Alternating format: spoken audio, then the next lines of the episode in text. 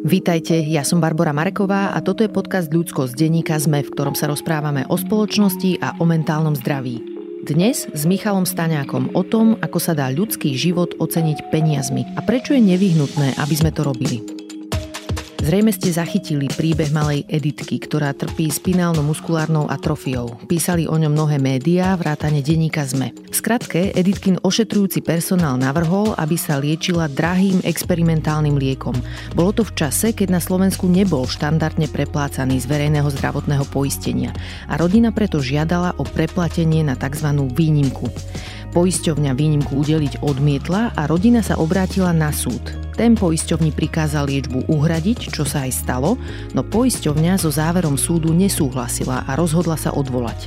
Tento prípad u nás otvoril veľa dôležitých otázok z oblasti medicíny, práva, udržateľnosti verejných financií a mnohé otázky sú aj z oblasti spravodlivosti a morálky. Tak ako všade na svete, aj u nás sú verejné zdroje obmedzené a v zdravotníctve si tak musíme vedieť určiť priority. Ako to robiť tak, aby sme verili, že peniaze sú rozdelené spravodlivo a najlepšie, ako sa len dá, Minulý rok u nás po vzore západných krajín vznikla štátna inštitúcia, ktorej úloha je posudzovať práve toto. Či má liek alebo medicínsky postup skutočne taký prínos, aký deklaruje výrobca a či je hodný sumy, ktorú zaň platíme z verejných zdrojov. Tento úrad sa volá Národný inštitút pre technológie a hodnotu v zdravotníctve, v skratke NIHO, a môj dnešný host Michal Staňák je jeho riaditeľom. Rozoberieme spolu, čo všetko nás môže naučiť prípad Editky a čo robiť, keď vidíme podobné žiadosti a verejné výzvy od ďalších ľudí, ktorí potrebujú nejaký nový a drahý liek alebo medicínsku intervenciu. Ak mi chcete napísať, moja adresa je ludskost.sme.sk no a toto je Michal Staňák.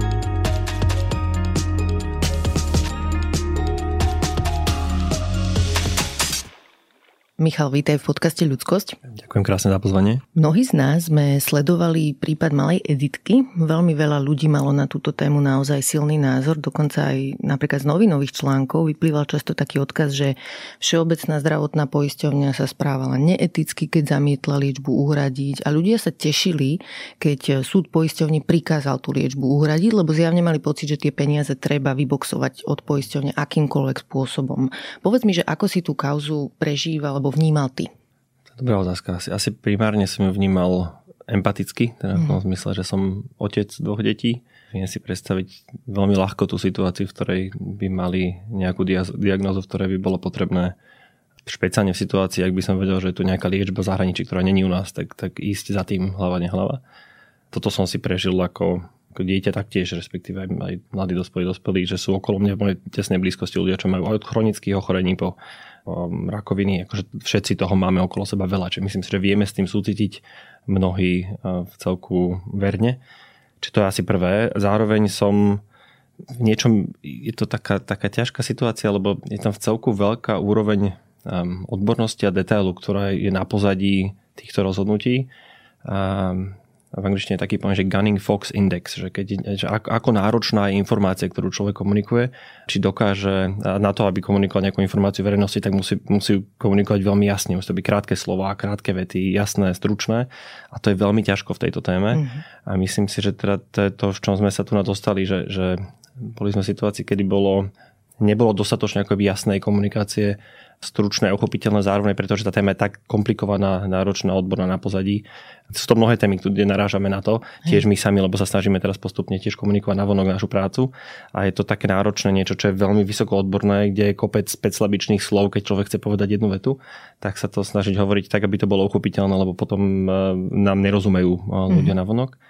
A teda asi som to vnímal zároveň, že to bolo veľmi ploché tá debata, že tam chýbalo strašne veľa dôležitých aspektov, ktoré tam proste neboli a ktoré v tej debate o, o hradení liekov, o hradení drahých liekov sú na mieste, aby boli. Mala som to asi dosť podobne sa mi zdá, lebo tiež mám malé deti, čiže nie, že by predtým som nesúcitila s inými deťmi, ale teraz tak ešte viac aj s tými rodičmi, že je hm. to také, že láme mi to srdce, keď vidím tie prípady. A zároveň ako novinárka, ktorá riešim zdravotníctvo dlhodobo, tak viem, že témy okolo liekovej politiky, že to sú tie najzložitejšie témy v zdravotníctve. Že ak sa hovorí o veciach, že toto je raketová veda, tak zdá sa mi, že v zdravotníctve je to to presne táto oblasť. Čiže vždy, keď vidím nejaký takýto prípad, tak si hovorím, že wow, že nemám na to silný názor, dokým sa do toho nejako riadne nezahlbím a keď sa zahlbím, tak znova vidím, že viem, že nič neviem. Hoď mm-hmm. už čo to o tých témach viem, ešte stále je to dokopy nič. V tomto prípade sa dá aj ukázať viacero takých slabých miest, ktoré ako verejnosť máme v prípadoch, ako je Editka, ale aj mnohé ďalšie, lebo ich potom začalo pribúdať. Neviem, či aj ty vidíš na Facebooku podobné veci ako ja, ale vidím, že viacero ďalších ľudí sa teraz snaží nejakým spôsobom získať verejné zdroje na preplatenie nejakej liečby.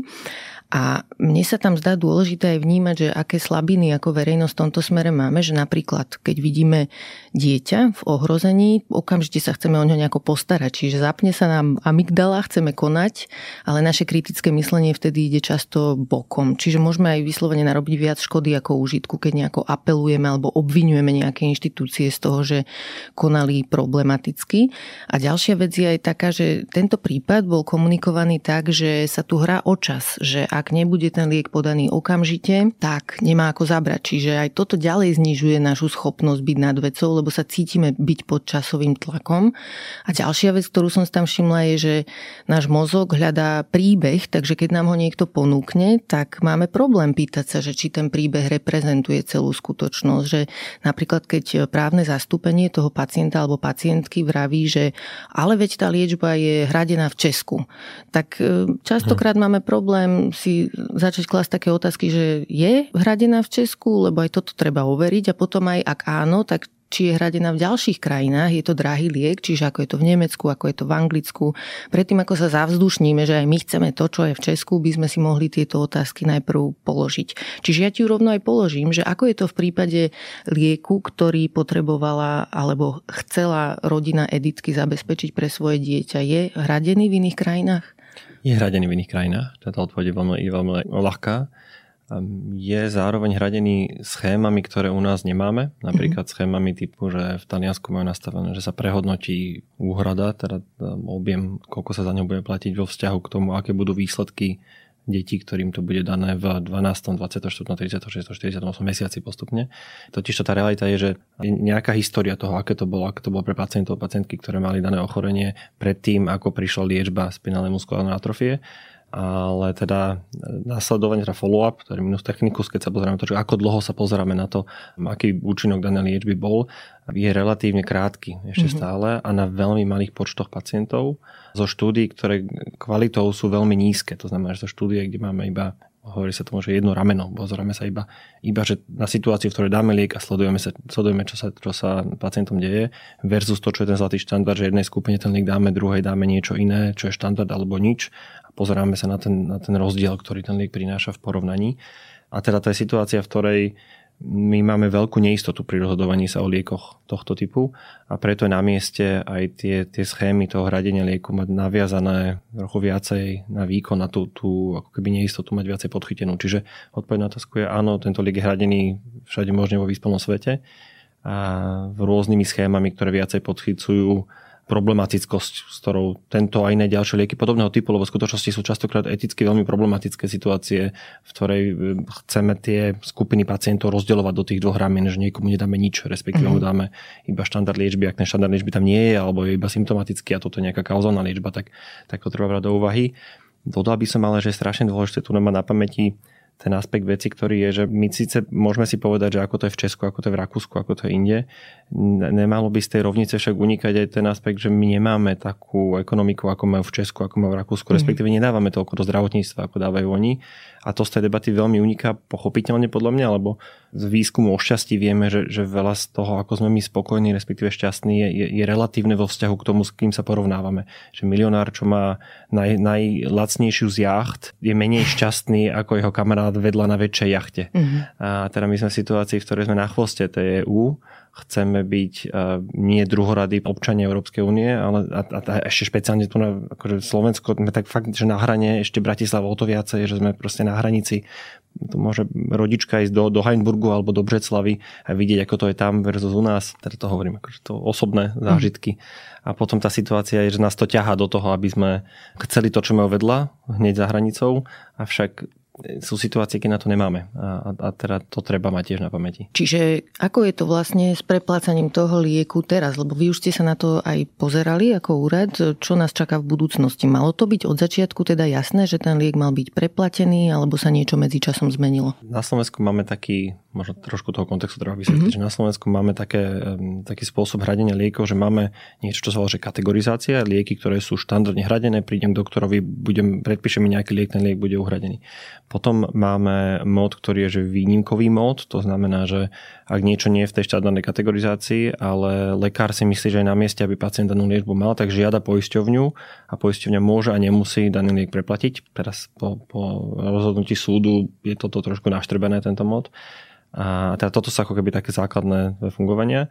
A, a teda konkrétne táto genová terapia, o ktorej sa rozprávame, bola už niekoľko rokov hradená skrze tento výnimkový proces, teraz požiadala až teraz de facto, lebo treba povedať, ten začiatok toho, aby hriek bol štandardne hradený, to v princípe ministerstvo alebo my alebo kdokoľvek nemá v rukách. Mhm. Patent má v rukách firma. Keď sa firma rozhodne, farmaceutická firma sa rozhodne, že chce byť štandardne hradená, vtedy požiada a tú žiadosť s tým návrhom ceny my sme tí potom, ktorí hodnotíme a ministerstvo o tom potom rozhoduje. Čiže bolo to niekoľko rokov vo výnimkách, teraz to požiadalo kategorizáciu, teda o to, aby to bolo v štandardnej úhrade. Prečo boli vo výnimkách? Hmm. Prečo to nepožiadali skôr, keď je to v iných krajinách dostupné a aj hradené? Je to vo vzťahu k tomu, ako bol systém u nás nastavený. Čiže mm. u mhm. nás sa k 1. augustu 22 v celku zásadne zmenila, zmenil zákon o úhrade lieku ktorý dosť zásadným spôsobom otvoril brány aj drahším intervenciám mm. a mhm. drahším liekom natoľko zásadný, že my sme to až pripomienkovali, že až príliš v porovnaní s, s ostatným svetom, že teraz pôjde dosť veľa u nás na lieky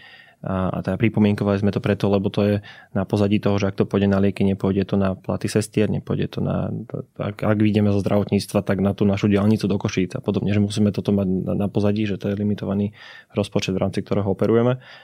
A, čiže myslím si, že primárne preto, že tie podmienky sa zmenili teraz a konkrétne tento typ terapií, ktorí sa volajú, že e, terminus techniku, že ATMPs, Advanced Therapeutic Medicinal Products, to sú že terapie ako genová terapia, bunková terapia, oni majú takú od Európskej liekovej agentúry takú špeciálnu dezignáciu, tak tieto majú na Slovensku špeciálnu pozíciu a môžu dostať viacej z nášho rozpočtu. Čiže za týchto podmienok sa pokúsili o to, aby boli hradení. My sme ich ohodnotili pred asi dvomi, tromi týždňami, vyšlo vo naše hodnotenie a, a teraz prebieha ďalej proces ministerstvo, ide s nimi uzatvoriť zmluvu a ide s nimi, um, ide o nich byť hlasovanie, či budú v tej štandardnej úhrade alebo nebudú. Tam ešte môže dôjsť k takému rozhodnutiu, že nebudú hradení, napriek tomu, že teda ste to posudili pozitívne? Jasné, jasné. Naša pozícia v tomto celom je, naše garda je poradné. Mm-hmm. Či my sme tí, ktorí sa pozrú na to, čo tá firma dodá, čo sú všetky tie dáta, ktoré mi dokazuje, že je lepšia, že jej produkt je lepší ako to, čo už na Slovensku je a zároveň ten komplexný aspekt na pozadí, na, na pozadí ešte tá farmakoekonomika, že pozeráme na ten detail toho, že či spadajú pod to, čo my máme v zákone stanovené ako ochota platiť. To je, že koľko sme ochotní platiť za jeden pridaný rok života v štandardizovanej kvalite. To je mm-hmm. taká, taká, kvali, mm-hmm, kvali taký indikátor. Tak, taký indikátor. Mm-hmm. A teraz s tým pracujeme a teda my toto všetko zhodnotíme, spracujeme, poviem ministerstvu, že tak za takýchto a takýchto podmienok ten liek máme za to, že môže byť a splňa tieto kritéria zákonom stanovené a môže byť v tej štandardnej úrade. A potom ministerstvo toto zoberie, ide pokúsiť sa tie podmienky s tou firmou dohodnúť skrze zmluvu Um, ak ich dohodne, tak tá zmluva sa podpíše, dá sa na stôl teraz ďalšiemu kategorizačnej komisii, tam sú členovia odborníkov, poisťovní, aj pacientov, my tam sme toho súčasťou bez hlasovacieho práva tam sa potom o tom, teda ten proces tzv. posúdenia a v tom, v tom procese sa o tom podhadujú, do akej miery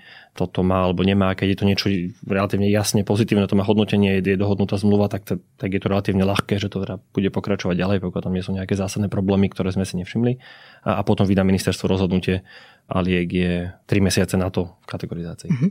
To znamená, že potom majú na ňo ľudia nárok, keď ho potrebujú, hej? Presne tak. A vy ste tým pádom aj museli vypočítať, že koľko ľudí ho bude potrebovať? Asi nejaký ten dopyt minimálne ano. taký odhadovaný ste museli spraviť. Áno, áno. Čiže koľko to je ročne? Je to niekoľko detí ročne. Teraz mm-hmm. na, na prstoch jednej ruky to človek vie zrátať. Zároveň treba povedať, že tu je taká pri konkrétne tomto lieku taká, taká zvláštna diskrepancia, lebo máme tu na ten prípad, o ktorom sa rozprávame, prípad editky, ak by bola bývala táto kategorizácia nastala dva roky dozadu a zároveň by bolo to, čo sa teraz má začať diať a má to byť hradené verejnými, z verejných zdrojov a teda má byť screening detí rovno po narodení, tak s najväčšou pravdepodobnosťou by to editka dostala do 6. týždňa od narodenia túto mm. liečbu.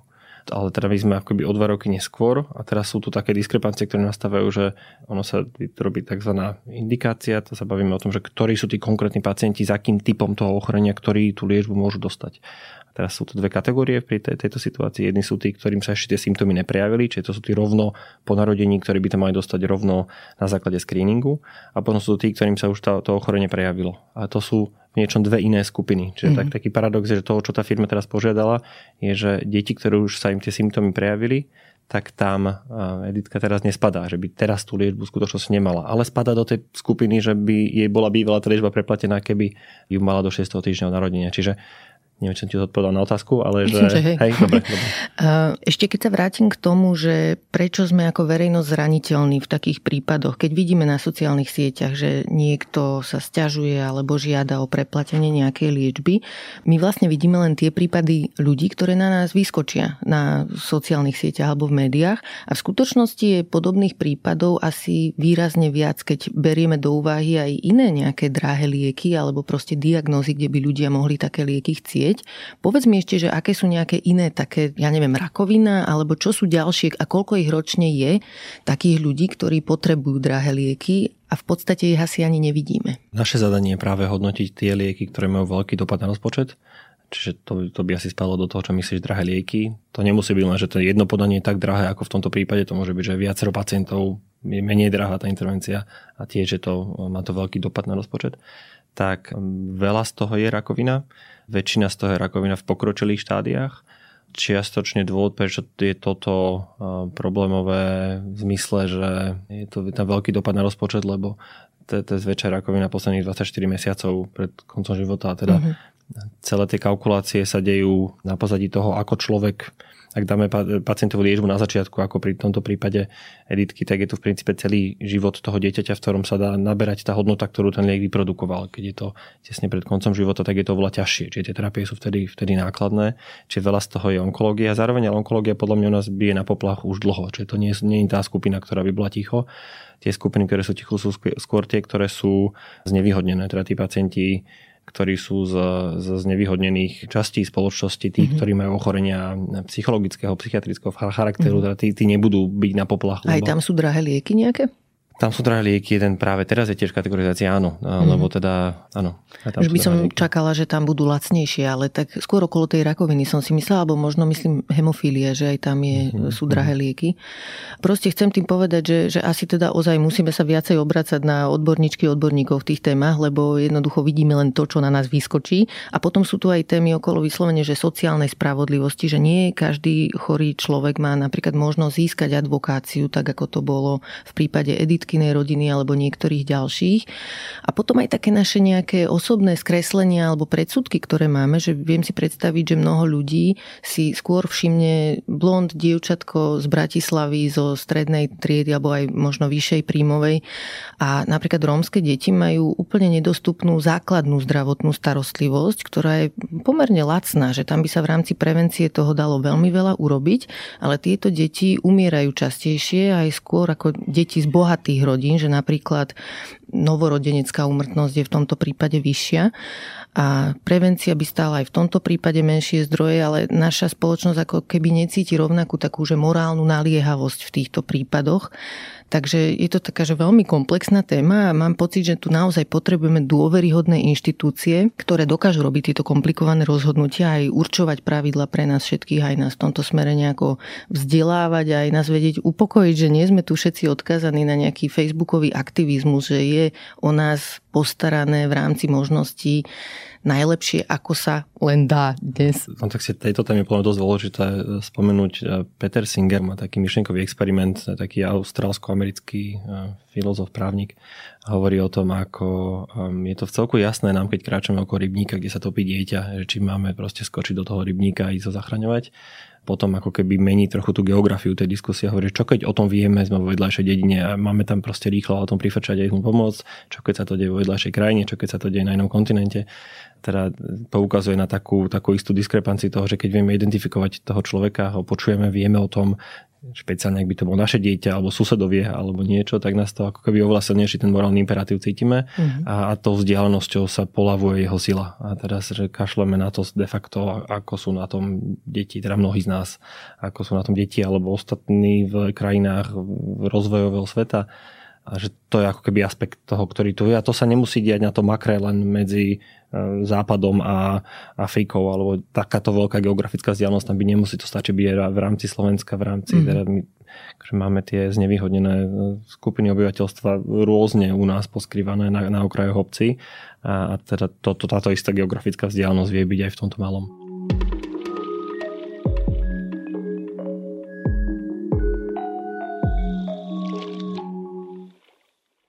Úrad, ktorý vedieš, Národný inštitút pre technológie a hodnotu v zdravotníctve, vznikol minulý rok po vzore podobných úradov, ktoré pôsobia vo vyspelých demokraciách s dobre fungujúcim verejným zdravotníctvom.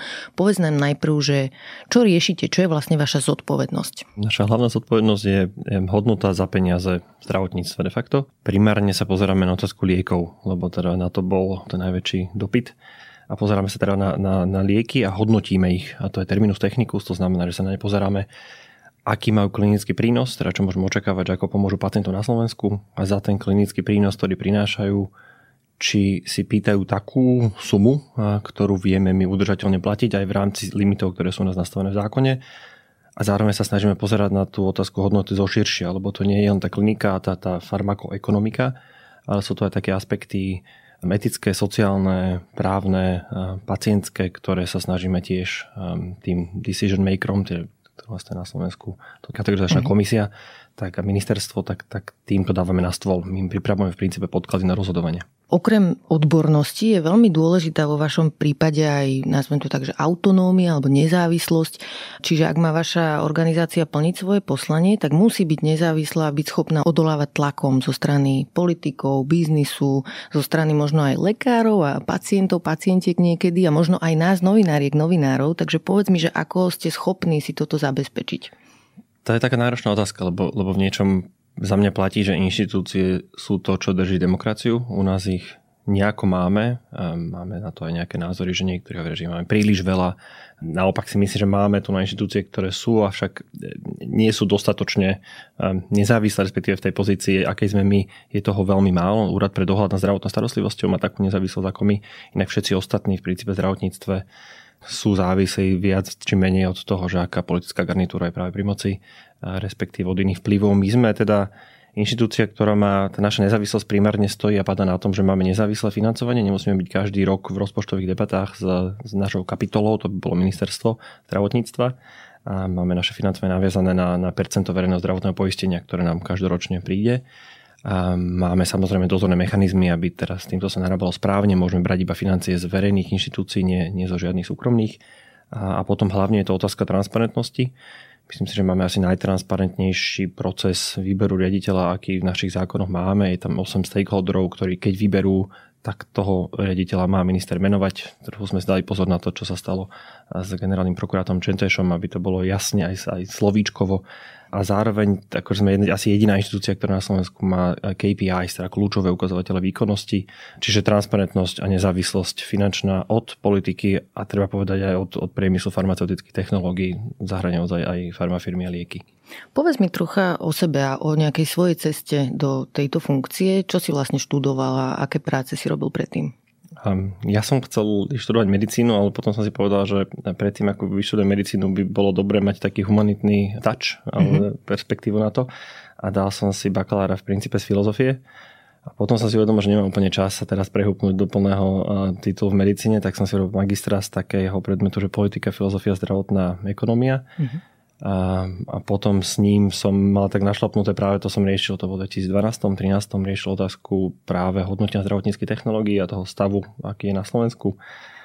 A potom som si spravil doktorát v Rakúsku na práve teda otázku rozdovacích procesov v zdravotníctve, ako ukotvené to bolo v kontexte bioetiky, ale teda to moje vzdelávacie pozadie bolo, že v Anglicku som študoval bakára magistra v týchto otázkach filozofie, filozofie zdravia, zdravotnej politiky, ekonomie a potom doktorát v tejto oblasti rozhodovacích procesov v Rakúsku a popri tom som v Rakúsku um, zhruba 5 rokov robil pre Rakúsku národnú HTA agentúru, kde som robil tieto analýzy liekov, ktoré teraz my robíme na Slovensku. Z debaty o editke vyplynulo, že veľká časť ľudí považuje za samozrejmosť, keď niekto potrebuje nejaký liek, hoď aj drahý, že tento liek proste má byť uhradený. Čiže ak poisťovňa úhradu zamietne, spravila jednoducho zlé rozhodnutie. V čom je limit takéhoto vnímania? V čom je to problém, keď sa na to dívame takto? Poprvé, myslím si, že to vnímanie je úplne prirodzené, v tom zmysle, že keď, keď aj zoberieme si analogiu toho, ako, ako pristupujeme ku otázkam poistenia v iných oblastiach, tak tiež chceme, keď nám sused vytopí byt, tak chceme, aby to bolo uhradené, aby sme si mohli tam znova natiahnuť omietky a, znova tam pekne fungovať. Treba zároveň dodať, že v týchto situáciách poistenia v iných oblastiach je tam dosť silný aspekt toho, kto čo zapríčiní. Že ak ja zapríčiním nehodu, tak je to iné, ako keď, keď mne sa stane tá nehoda. To nám podľa mňa trošku uniká. Aj v tom zdravotníctve sú veci, ktoré by mali byť, mohli byť viacej pod našou kontrolou a nie sú, hovoríme si, že tak akože verejnosť ten, ten účet potom zaplatí de facto. A plus verejné zdravotné poisťovne, to nie je úplne, že poisťovňa v reálnom slova zmysle a to poistenie sú reálne dane, len to nazývame zdravotné odvody z nejakého dôvodu ešte stále.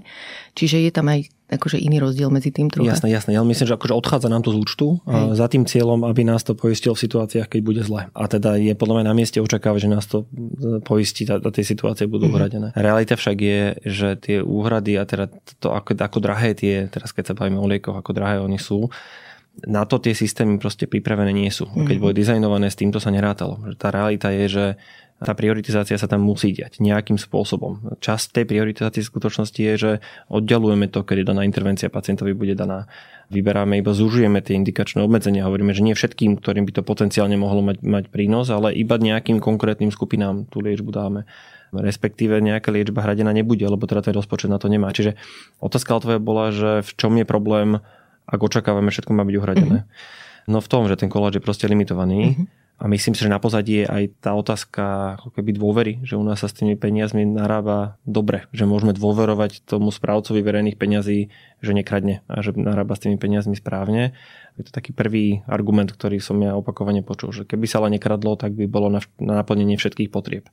Treba zároveň povedať, že asi to nie úplne platí aj v krajinách, kde sa menej kradne. Ja nehovorím teda, že u nás sa nejako zásadne veľa, je to asi v spoločnosti niekde, to je asi v každej, ale keď sa pozrieme na západ od nás, tak tá realita tam je, že takisto ten rozpočet je limitovaný, takisto narábajú s tým problémom, že ten dopyt, tie potreby sú väčšie ako to, čo sa dá reálne ponúknuť a ako sa to dá naplniť z toho, z toho limitovaného koláča. Čiže keď sa chceme rozprávať o tom, že viac ľudí by malo mať preplatenú nejakú modernú a možno aj drahú liečbu, tak by sme sa asi mali rozprávať aj o tom, že kde tie peniaze vlastne zobrať. Že možno, že sa rozprávať o tom, či chceme platiť vyššie dane a či aj sme ochotní voliť politikov, političky, ktorí chcú zvýšiť dane, lebo toto je jedna z možností, mm. ale časť ľudí to berie tak, že aha, komunizmus, keď niekto otvára tieto témy.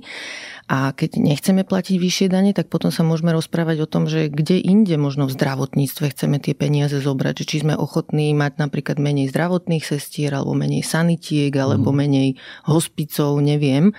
V každom prípade, hej, že ten rozpočet má nejaké limity a musíme sa naučiť ako v rámci neho sa nejako hýbať a si to navzájom porovnávať, že či vlastne má kto podávať napríklad pacientom lieky, keď nebudú sestry alebo lekárov bude menej, alebo či stihneme pacientov priviesť do nemocnice, keď nebudú tie sanitky, alebo možno aj v iných častiach ekonomiky, že kde tie peniaze teda sú, že aj o tomto sa môžeme baviť, ale teda aktuálne tá debata asi, že nie je tak celkom na stole.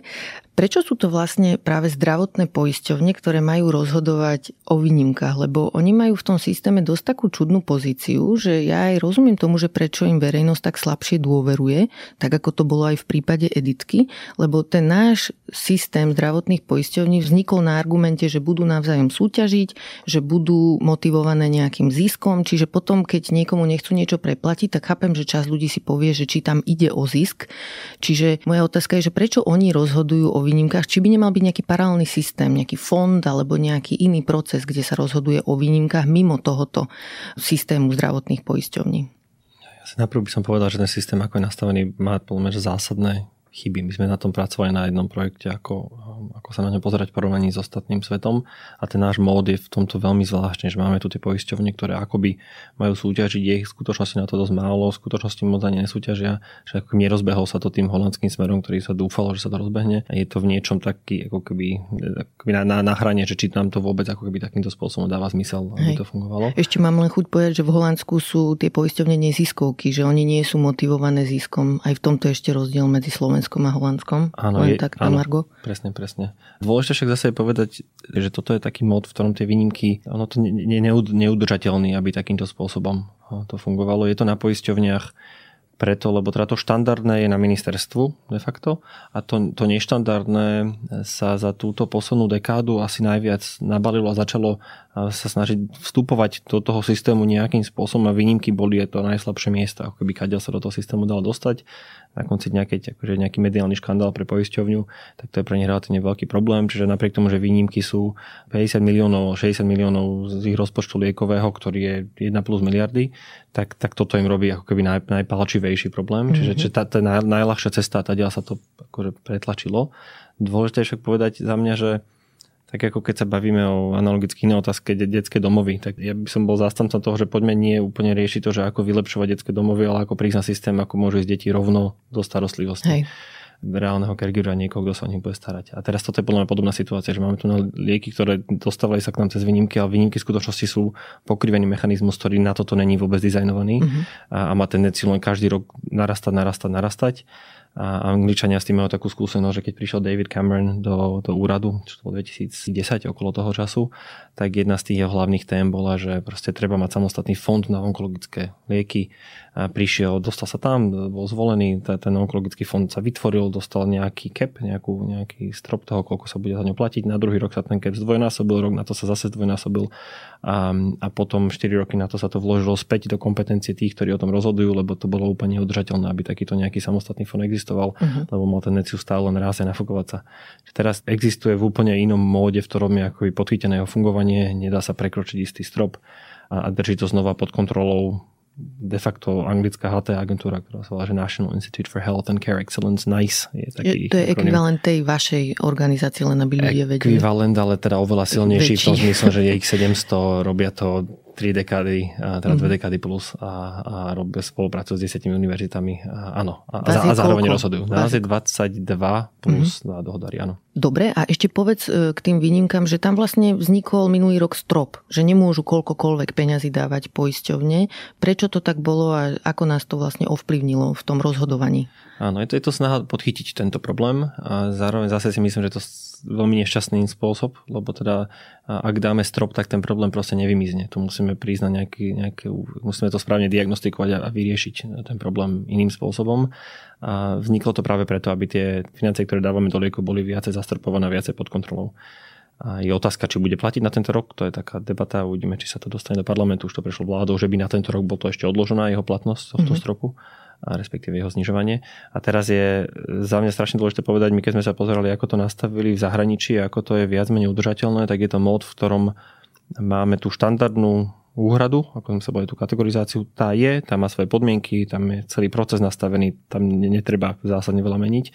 Potom je tu otázka dočasnej kategorizácie, a to majú aj v Čechách a to je, že máme tu na, to, to je pre tie drahé lieky, ktoré majú potenciálne zásadný prínos, stoja nás relatívne veľa za povedzme ľahších podmienok ich vieme pustiť do toho systému, avšak pre iba špecifické pacientské populácie, tie, ktoré mali povedzme v klinických štúdiách, a iba na dočasné obdobie. Češi to mali aj pre 3 roky, predlžili to teraz na 5 rokov a potom musia splniť tie štandardné podmienky a dostať sa normálne do systému. Čiže istý takýto nárazník, taká zóna, ktorá je, že keď prichádza niečo nové a drahé, tak Vieme to nejakej podskupine pacientov, tým, ktorí boli povedzme štúdii, poskytnúť aj u nás, avšak dočasne a potom musia splniť štandardné podmienky. A potom tie výnimky majú, majú nie z význam toho slova. Výnimočné situácie, keď mám alergiu na X, môžem vtedy dostať Y a nie, že liek, ktorý sa nedostal do týchto ani do dočasnej, ani do štandardnej tejto úhrady, tak sa bude pretlačať teraz spôsobom, ktorý je že výnimočný.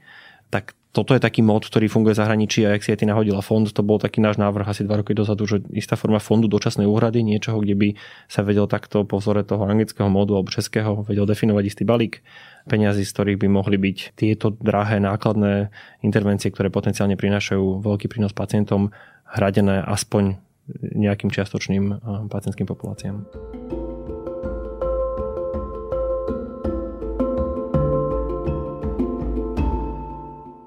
Pri editke som si často všímala taký argument, že vedie ten liek predpísala lekárka.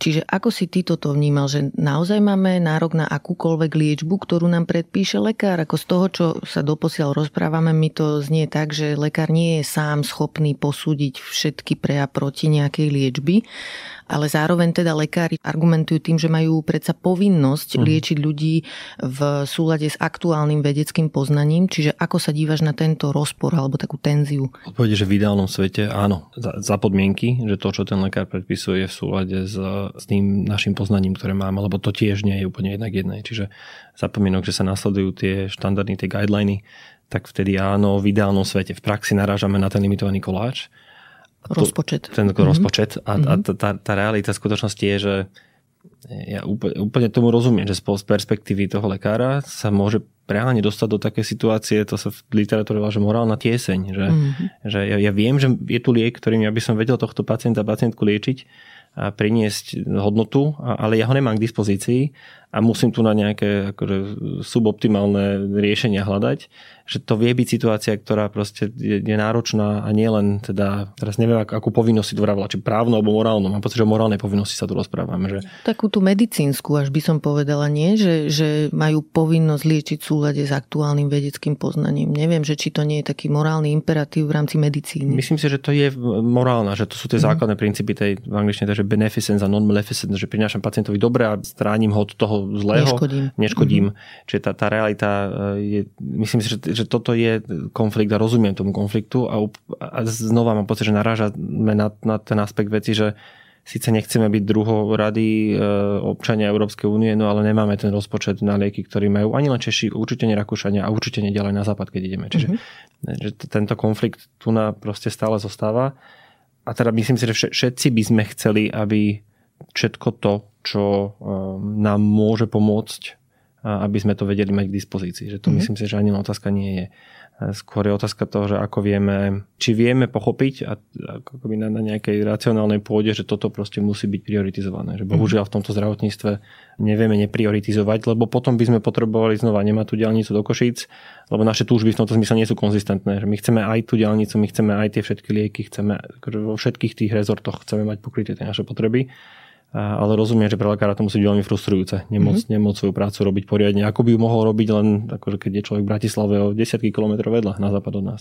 Zároveň si ale viem predstaviť, že váš inštitút môže v tomto smere byť aj nápomocný, lebo veľa liekov majú účinky, ktoré síce tá firma nejak odprezentuje, nejaká, akákoľvek, ktorá to vyrobila, ale nemusia úplne sedieť, že je niekedy veľmi zložité posúdiť, že či naozaj daný liek je to najlepšie, čo je aktuálne v súlade s najnovším vedeckým poznaním. Ako viete byť v tomto nápomocný a tak celkovo, že ako vnímaš stav toho, čomu sa hovorí, že evidence-based medicína, alebo teda, že medicína založená na dôkazoch, mhm. že ako sa toto u nás aplikuje, dokážu vôbec lekári vyhodnotiť, že či táto liečba je tá najlepšia z možných, či sa skutočne hodí na daný prípad a tak ďalej? Tak z pozície lekára, tá realita je, že lekár má buď štandardné postupy, ak boli u nás už spracované, respektíve má medzinárodné štandardné postupy, ktoré v rámci spoločnosti, ak je kardiológ, tak Európska kardiologická spoločnosť má nastavené štandardné postupy, takisto mnohé ďalšie. Čiže a tieto sú nastavované častokrát e, silno v súlade s tým, čo si pomenovala medicína založená na dôkazoch. To EBM, táto Evidence-Based Medicine, to je to, čo de facto to je náš hlavný tréning, teda to je to, to je to, čo my robíme. A teda do tej miery, do ktorej lekár nasleduje tieto štandardné postupy, tak do tej miery nasleduje evidence-based medicine. Čiže to, v tomto zmysle to platí. Naša práca vie byť teda nápomocná aj na konci dňa lekárom, teda ten náš primárny stakeholder je ten, tá rozhodovacia obec na ministerstve zdravotníctva, ale zároveň sú to lekári, ktorí si môžu pozrieť, že aha, tak je tu toto liečivo, lebo treba povedať, to liečivo prichádza z nejakého izolovaného kontextu klinickej štúdie, kde sa porovnávala toto, toto liečivo, ktoré prichádza k nám s niečím, čo bol zväčšený najlepší štandard zdravotnej starostlivosti. A teraz k nám prichádza, ale to neznamená, že my ten tzv. komparátor, to s čím sa porovnáva, že je ten istý ako je v štúdii. Musíme to ako keby upraviť o to, čo je tá naša reálna slovenská prax. Že ak, mm-hmm. ak v štúdii pacientka dostáva hormonálnu terapiu ako komparátor ku tej novej liečbe, ale u nás nedostáva tú hormonálnu a dostáva chemoterapiu, tak my potrebujeme porovnať chemoterapiu s tým, s tým novým liečivom, ktoré k nám prichádza.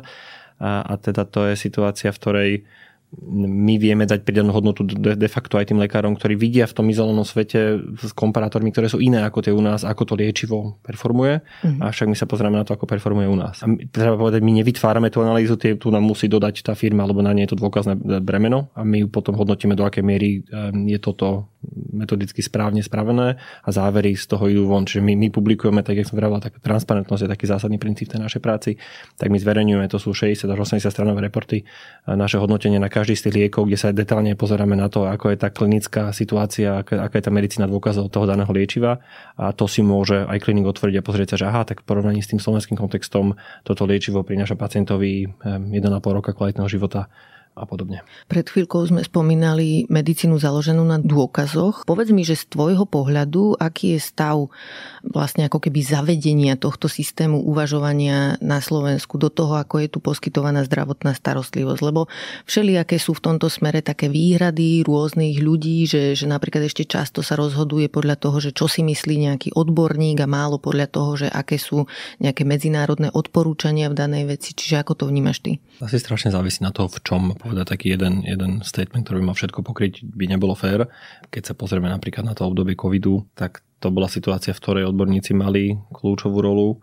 Platí však, a to by som asi počiarkol, že, že ten, ten problém asi tu viac menej je, že, že tú pyramídu dôkazov, to je tiež taký pojem, ktorý referuje k tomu, že to, čo je ako keby najcennejšie, čo, nám ako keby najvernejšie hovorí, či dané, povedzme, keď sa bavíme o tých liekoch, či dané liečivo bude alebo nebude fungovať, je, keď máme o tom e, kontrolované štúdie, teda to sú tieto, kde máme na jednej strane to, to, to rameno, kde to, to, to liečivo je dané pacientom, na druhej strane podobným pacientom to liečivo dané nie je, dané iné a vieme sa pozerať na efekt toho nového, respektíve keď toto vieme dávať dokopy a robiť z toho tzv. metaanalýzy Čiže to je ako keby najvyššia úroveň dôkazu a potom keď ideme nižšie a nižšie a nižšie, tak sú tam tie úrovni, že máme iba jednu ramennú štúdiu, ktorá môže byť tiež dostatočná, ak je efekt tej liečby veľký. My nemusíme hádzať 10 ľudí dole z, z lietadla bez padáka na to, aby sme zistili, že treba padák. Hej, že nemusíme tu kontrolovať tie dve ramená a dať 5 s padákom, 5 bez padáka, stačí nám dvoch, jeden s padákom, druhý bez a vieme, že to funguje, že ten efekt je veľký. My sa častokrát v medicíne bavíme o malých efektoch a preto potrebujeme eh, randomizovať a kontrolovať eh, tie, tie štúdie. A myslím si, že u nás máme v rámci tejto hierarchii dôkazov, ešte by som potom povedal, že častokrát u nás berieme to ako keby rovnako hodnotné, keď lekár, ktorý vie, kto tí jeho pacienti sú, vie, že on im dal to liečivo, vie, čo hľadá, teda to je rôzne tieto predpojatia, skreslenia, biasy sú tu na, v hre, a hovorí, že tak tento Ivermectin fungoval. Dal som ho týmto piatim pacientom, videl som, že o dva mesiace boli všetci zdraví tento výrok ako keby v tej medicíne dôkazov má strašne malú hodnotu, lebo mm-hmm. ten, na to, aby sme vedeli, či to funguje alebo nefunguje, by bolo dobré, aby ten lekár nevedel, ktorým piatim to dal a ktorým piatim to nedal, mm-hmm. aby nebol on ten, ktorý sleduje, či, či to efekt malo alebo nemalo, lebo on má tzv. potvrdzujúcu bias, confirmation bias a hľadá to, čo v tom chce nájsť a nevie, čo by sa reálne stalo v tomto stave, kedy to dal iba týmto svojim pacientom, čo by sa im bolo bývalo stalo, keby to nedostali, či by všetci neboli rovnako zdraví, tak či onak, o tých niekoľko dní neskôr, keď sa na nich pozeral. Myslím si, že na Slovensku máme malé pochopenie tej, tejto pyramídy dôkazov a toho, že, že najdôležitejšie, teda najväčšiu kvalitu majú tie na vrchu a to sú tie tie štúdie klinické, ktoré sú robené v dobrej kvalite.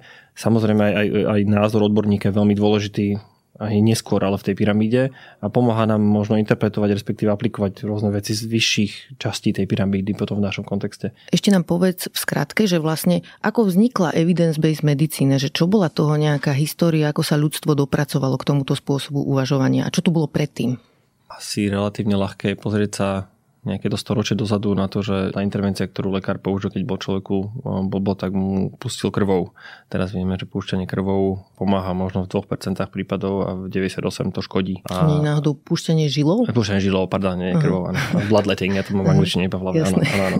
A, také tie pijavice a proste tieto. Áno, áno, áno. Čiže uh-huh. máme tu na a, nejakú históriu tohto. A teda tá situácia je, že nedá sa povedať, že by lekár nemal nepracoval s dôkazmi. Tá, tá aj že evidence-based medicine trošku je taký že skreslujúci pojem, lebo mm-hmm. ako keby implikuje, že predtým, ako prišla éra evidence-based medicine, tak sa nepracovalo so, so žiadnou evidence, so žiadnymi mm. dôkazmi. To není pravda. Teda tie, tie dôkazy, s ktorými sa pracovalo, sú dôkazy ktoré skôr ten lekár um, odsledoval, alebo mm-hmm. teda bol, bol to skôr postavené na tom jeho úsudku. Čiže skôr... tá metodika bola blbá, ale pokus tu vždy bol Jasné, ten pokus tu vždy bol. Tá mm-hmm. aj keď sa pozrieme napríklad um, v druhej svetovej vojne Archie Cochrane, to bol taký škótsky mm-hmm. lekár v koncentračnom tábore v Nemecku, teda Polsku, dnešnom um, urobil takú kontrolovanú štúdiu.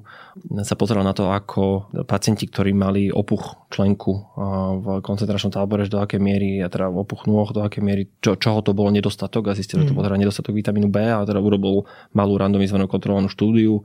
Niektorým desiatim pacientom, myslím, to bolo dal vitamín B, desiatim dal vitamín C a prišiel na to, že, že opuch aj ďalšie problémy s močením a ďalšími vecami odišli pacientom, ktorý dal ten vitamín B a tak toto kontrol vedel povedať, že tak není to o vitamíne C, je to teda o vitamíne B a, a potom vedel na základe tejto štúdie od tých šéfov toho tábora vynútiť si e, oveľa viacej toho vitamínu B, aby mohol dať tým svojim pacientom, aby oni v tej chvíli mohli tú prácu robiť lepšie, teda aby boli zdravší a teda mal na to už ako keby case. Čiže tým, tým som chcel povedať, že historicky tiež vždy boli nejaké dôkazy, s ktorými ľudia pracovali.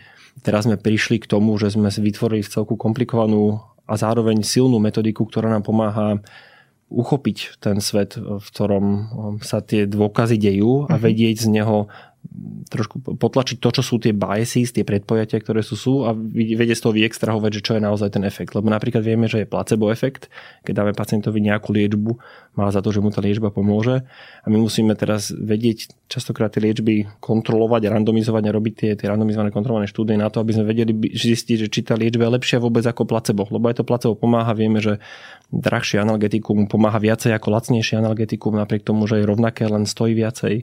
Vieme, že rôzne farby piluliek pomáhajú viacej ako iné farby.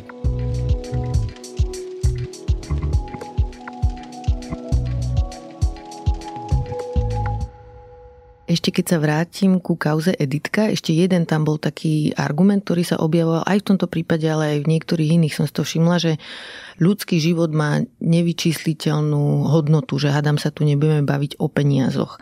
Čiže vysvetlí nám, že ako sa dá oceniť ľudský život a že čo tým dosiahneme, keď to robíme v tomto prípade? Skôr v tomto rozhovore sme spomínali kvali ako uh-huh. taký jeden spôsob, akým sa toto dá spraviť, tak vysvetli, že ako to funguje. Ja v tom bytálnom svete úplne súhlasím, že ľudský život má byť neoceniteľný a v tom praktickom znova narážame na ten limitovaný rozpočet je to nevyhnutné. Teda neviem, či nakoľko to je morálne správne, je to, tak, je to proste nevyhnutné s nejakým spôsobom oceňovať. Myslím, že v doprave sa bavíme o jeden, jeden zachránený život má hodnotu, myslím, asi 3 miliónov eur. Mm-hmm. Tu v zdravotníctve je tá suma značne ponížená, paradoxne.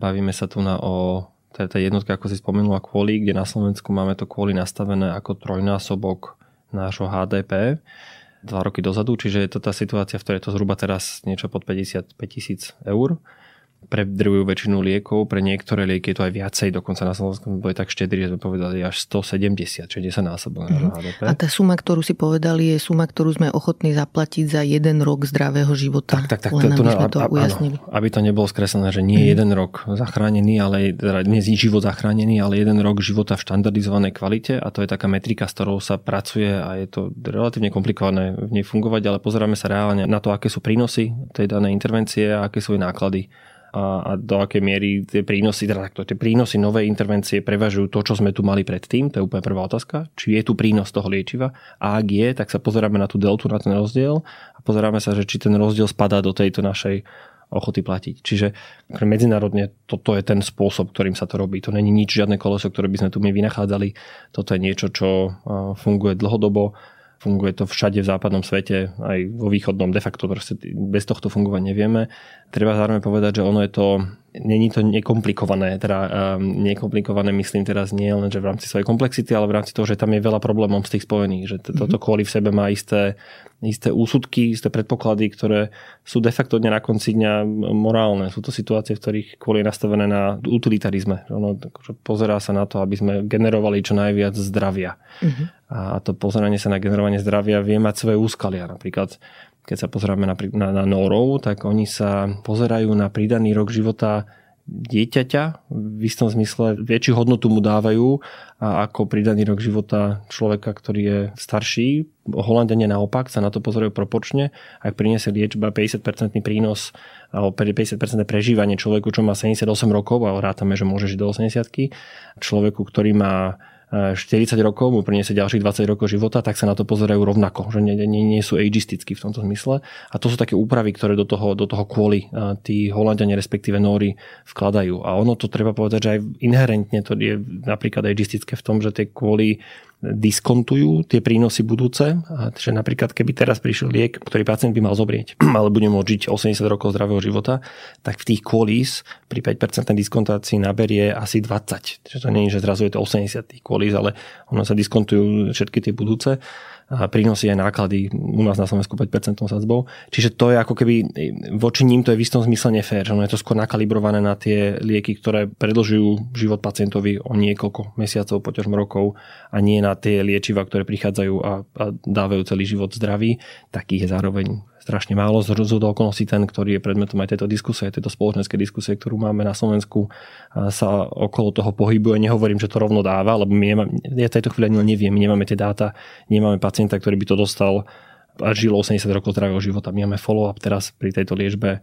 niekoľko rokov. A mhm. teda predpokladáme, iba Pri tom lieku, ktorý dostane Editka, je teda len taký obmedzený počet rokov, ktorý to pomáha, alebo ako to funguje? Vysvetli to hlbšie. Sorry, sorry, obmedzený počet rokov, o ktorom vieme, čo sa v nich stalo. Teda ten mhm. follow-up tej štúdie je obmedzený. Uh-huh. Že ešte je krátko ešte vyvinutý je krátko, ten liek, aby sme vedeli, čo sa stane ten, neskôr. Ten, ten, ten mhm. liek tu menej ako dekádu a má veľmi malé počty pacientov, lebo je to aj vzácne ochorenie, uh-huh. ktorým to bolo dané. Čiže my nevieme teraz čo tá genová terapia pacientovi spraví o 20, 30, 40, 50, 60 rokov, či bude mať naozaj zdravý život, tak ako sa predpokladá, nakoľko zdravie bude, nakoľko jeho zdravie môže potom ísť, môže byť úplne zdravý, naopak môže mu iné úplne iné ochorenie sa mu rozbehnúť, lebo sme vstúpili do jeho genomu istým spôsobom a my mhm. nevieme, že to je taká, je, tam je taký veľký otáznik, že, čo, mhm. čo sa bude diať. Ten predpoklad teraz je, že ten otáznik není až taký veľký, ale to uvidíme. Keď si povedal, že u nás sme za ten jeden rok zdravého života ochotní zaplatiť niečo cez 50 tisíc, mm-hmm, tak si povedal,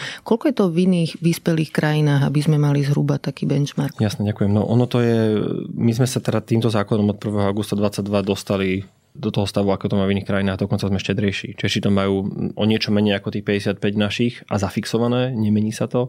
U nás, u nás to rastie spolu s, s HDP čiže to bude viacej ďalší rok a ďalší rok a ďalší rok.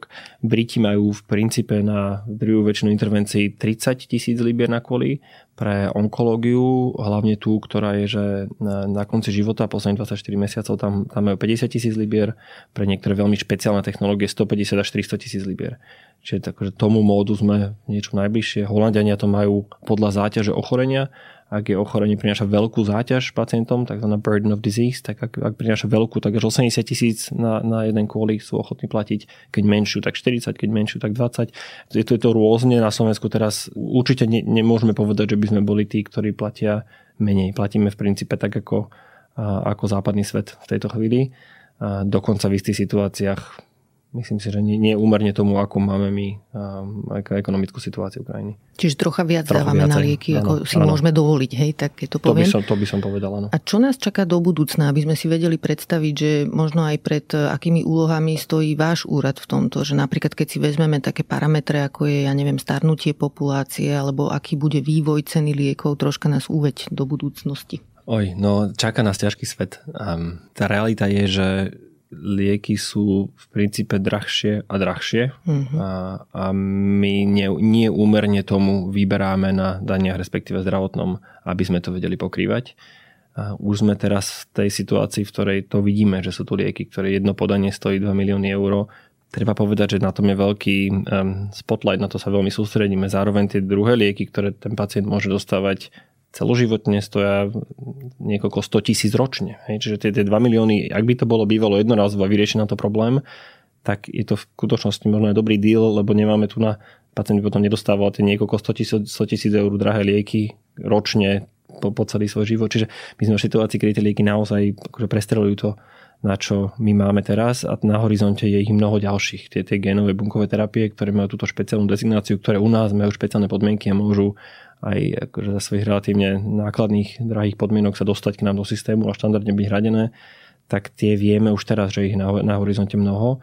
Vieme zároveň, že prichádzajú veľa z nich s touto slabou dôkazovou bázou, lebo mnohé podchytávajú nejaké konkrétne podskupiny, kde aj ťažšie robiť tie klinické štúdie tým kvalitným randomizovaným kontrolovaným spôsobom, ale mnoho len preto, že proste sa im vytvorila teraz táto, táto cesta, ktorou sa vedia dostávať do systému relatívne ľahšie.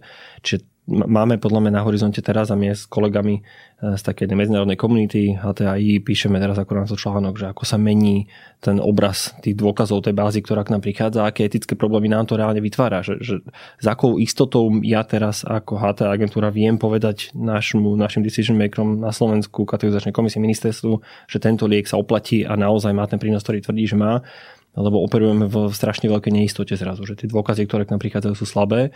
Čiže na horizonte máme mnoho liekov, máme veľa peňazí, ktoré do toho výskumu je zo strany súkromného sektora investovaných, máme relatívne nižšiu kvalitu dôkazov, ktorá k nám prichádza a to nás dáva do, do, do ťažkej situácie. Chcem ešte sa ťa viac popýtať na to, ako tento váš úrad teda funguje. On vznikol po vzore krajín, ktoré už takéto úrady dlhodobo majú, že je tam kultúra toho, že aj vlastne verejnosť asi vie o tom, že niekto sa zaoberá touto témou.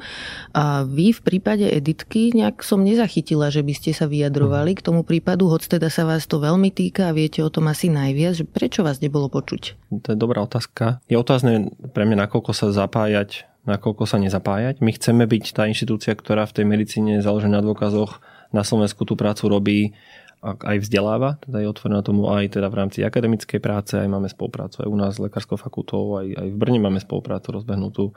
Máme za to, že má, má byť naša rola vzdelávať a nielen vzdelávať odborníkov, ale participovať aj v tých verejných diskusiách. My sme sa do tej, aj teda videli sme jednu tlačovú správu spolu s úradom pre dohľad. Zároveň sme, nebolo nám jasné, nakoľko do toho chceme vstúpať predtým, ako naše hodnotenie bolo dokončené. Mm-hmm. Že to, ona, tá celá debata prebehla práve v čase, kedy my sme naše hodnotenie ešte dokončené nemali. A to nie je, že vieme povedať, že zajtra dokončené bude. Teda toto je reálne práca niekoľko mesačná viacerých ľudí, aby to hodnotenie spravili a to hodnotenie vyšlo až teraz v apríli a teda teraz s ním ideme von, akorát pripravujeme našu tlačovú správu naň. Čiže v niečom ten timing bol v tomto zmysle blbý. A teda blbý, to je zlé slovo v skutočnosti pre, nás, pre nás, mm. a, že, že nevedeli sme sa k tomu my vyjadriť, alebo na pomoc tej diskusie by bola väčšiu hĺbku, mm-hmm. lebo my sme ešte nemali v rukách to, čo by to mohlo pomôcť. Zároveň je tam aspekt veci, ktoré že sme noví, a nová inštitúcia, sme v niečom taký mačkopes, neúplne mám pocit, že nám ľudia rozumejú, že čo sme, kto sme, prečo sme, lebo nerozhodujeme, zároveň však nejakú silu v tom systéme máme, nie sme zdravotné poistenie, neplatíme, že pre, prečo sme tu. A teraz nie je veľa takýchto inštitúcií na Slovensku akoby štandardných a vieme si povedať, že však takisto ako v analogickej oblasti, tak to sme my tu, to neplatí teda ťa, ťažko to a teda verejnosť podľa mňa nás nemá úplne uchopených. Zároveň boli aj situácie, kedy keď som čítal tie diskusie, ktoré na to boli v médiách, tak viacerí referovali k nám, že však akože tu Niho a Niho na toto bude mať stanovisko a teda to je v tomto zmysle dôležité. Takto by som to asi, asi diagnostikoval. Nie sme ešte tam zabehnutí, sme tu od, od 1.1.2022. Náš produkt reálne v rukách máme od zhruba leta 2022, že už sme dali von prvé hodnotenia vtedy a začali sme mediálne komunikovať na jeseň 2022. Čiže teraz sa až dostávame ako keby do, do, do pozornosti, dúfam. A teda vieme sa dostať do pozornosti už teraz, lebo tých hodnotení sme už spravili mnoho a ten náš prínos je relatívne zásadný. Teraz sme si akurát rátali, že čo to bolo za minulý rok, akú úsporu sa nám podarilo priniesť pre verejné zdravotné poistenie, čiže o to, o čo viacej tam je peniazy, respektíve o čo viacej zdravia sa vyprodukovalo. A teraz spolu s vyjednávaním ministerstva je to zhruba cez ako 50 miliónov eur. Čiže my sme mm stáli 1,3 milióna a priniesli sme ten návratnosť na investíciu na úrovni 50. Teraz to budeme dávať von ako správu aj teraz metodikou, že ako sme k tomu prišli. Ale teda myslím si, že do budúcna tá pozícia, teda takto isto to je že možno zahraničí, tá pozícia HTA inštitúcie je úplne kľúčová v tom procese, mm-hmm. lebo prinášajú to odborné do tých liekových debát, lebo tie liekové debaty sú na konci dňa politické, nám sa neotvorí schôdza parlamentu, ak si nejaký politik povie, že v tejto chvíli to neotvorím, pokiaľ ne, ne, nebude garantovaná liečba daným pacientom. Čiže ono to je politické a toto je taká snaha vtlačať do toho odbornosť.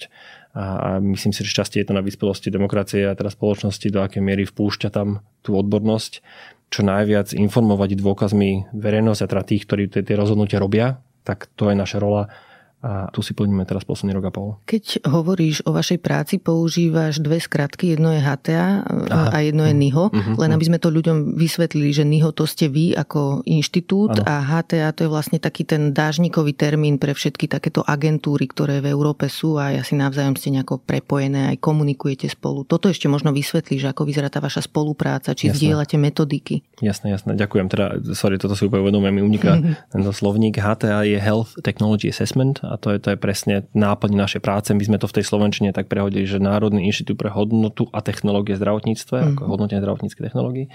A, a my sme v tej medzinárodnej spolupráci až po uši. Slovensko v tomto musí spolupracovať a my sme súčasťou európskych štruktúr, ktoré v tomto spolupracujú. Reálne sme na kole s niekým zo zahraničia na týždennej, dvojtýždennej báze. Tá realita je, že táto naša práca, ktorá sa teraz deje v princípe v každej členskej krajine EÚ samostatne sa od roku 2000, takto, od roku 2006 bola dobrovoľná spolupráca. Tá sa volá, že, že EUNET HTA. Ja som toho bol súčasťou za Rakúsko a robil som tam viacero projektov ešte za Rakúsko. A teda táto spolupráca sa diala, Slovensko v nej bolo tak latentne participujúce, ale, ale málo. Čiastočne preto, že tu nemalo HTA inštitúciu, ako má teraz od 22. A teda tam sa veľa toho vyskúšalo a zároveň sa tam nastavila metodika jednotná, ktorou sa na toto pozeráme. Tu v princípe písali Nemci. A, a teraz to, čo sa deje od práve teraz, v tomto čase, je, že v roku 2021 vyšlo nariadenie Európskej únie, ktoré teraz dáva túto spoluprácu, nerobí dobrovoľnou a robí v istom zmysle mandatórnou a povinnou. Od roku 2025 pre práve tieto nákladné génové terapie, ako to, to o ktorom sa rozprávame, toto liečivo pre spinálnu muskulárnu atrofiu. A od roku 2030 pre úplne všetko všetky liečivá a tiež e, zdravotnícke povedzme, pomôcky alebo špeciálny zdravotnícky materiál.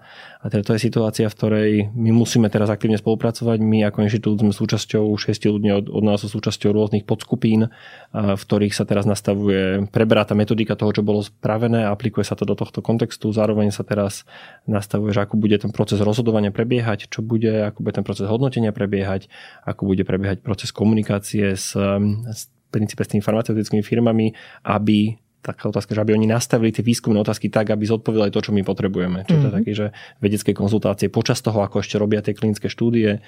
A, a teda toto sa deje práve teraz. Do roku 2025 máme prípravnú fázu, o 25 už tie hodnotenia bežia a my budeme ich súčasťou. Teda primárne hodnotenia mám za to, že budú asi v rukách tých, ktorých ich robia v najväčšom detaile, že Nemci, Francúzi, Španieli, Italiani, avšak my v tom nechceme byť druhá liga, teda my sa v tom, v tom participujeme celku aktívne. Myslím si, že za ten rok sa nám podarilo vybudovať dosť, dosť zásadne, akože toto zadanie, ktoré sme mali, sa nám podarilo splniť dosť zásadným spôsobom. Máme teraz 22 ľudí, ktorých viac aj polovica má za sebou doktorát e, v oblastiach, ktoré sú vysoko relevantné od biomedicínskej fyziky po, po chémiu, po farmáciu, po medicínu. Máme tam ľudí, ktorí vedia, čo robia a v tomto zmysle participujeme v týchto európskych procesoch veľmi aktívne.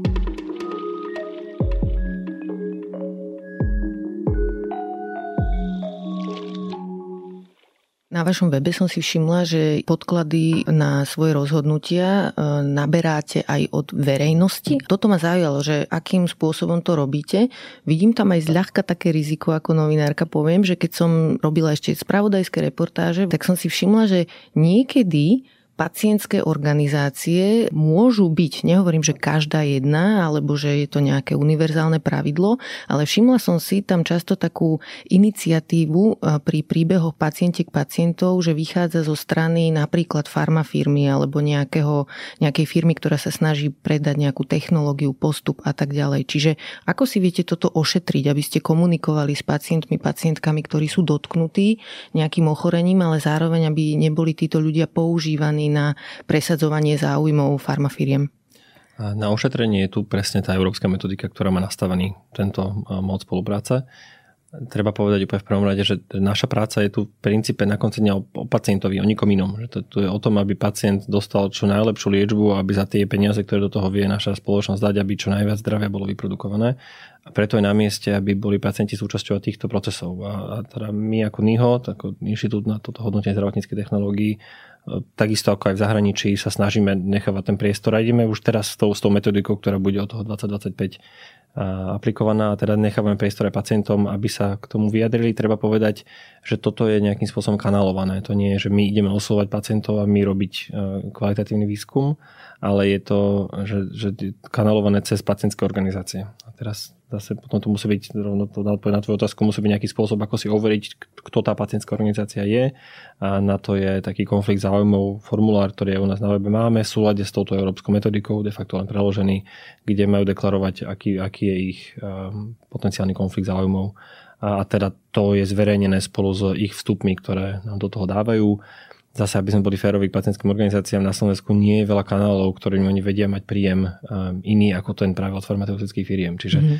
um, mnohí ten konflikt záujmov majú, ale to v praxi neznamená, že nám nepovedia relevantné informácie. Naopak, mm-hmm. teda to, čo je nám najdôležitejšie získať od pacientov sú informácie o tom, že do, aká je rána záťaž toho ochorenia, čo je to, v čom ich to obmedzuje, nakoľko musia byť teraz do toho blízky zapojení, sú také ďalšie aspekty, ktoré mm-hmm. sú v mhm. tom relevantné, nakoľko sa nevedia dostať k tej zdravotnej starostlivosti. Že, že to pacient... riziko, ktoré tam vidím ja je skôr v tom, že či naozaj to liečivo alebo ten liek je vhodný na ten typ diagnózy, ktorý ten pacient, pacientka má, že niekedy je to možno nejaká nejaká predstava akože toho pacienta, ktorý môže byť ovplyvnený zástupcami farmafirmy. Jasne.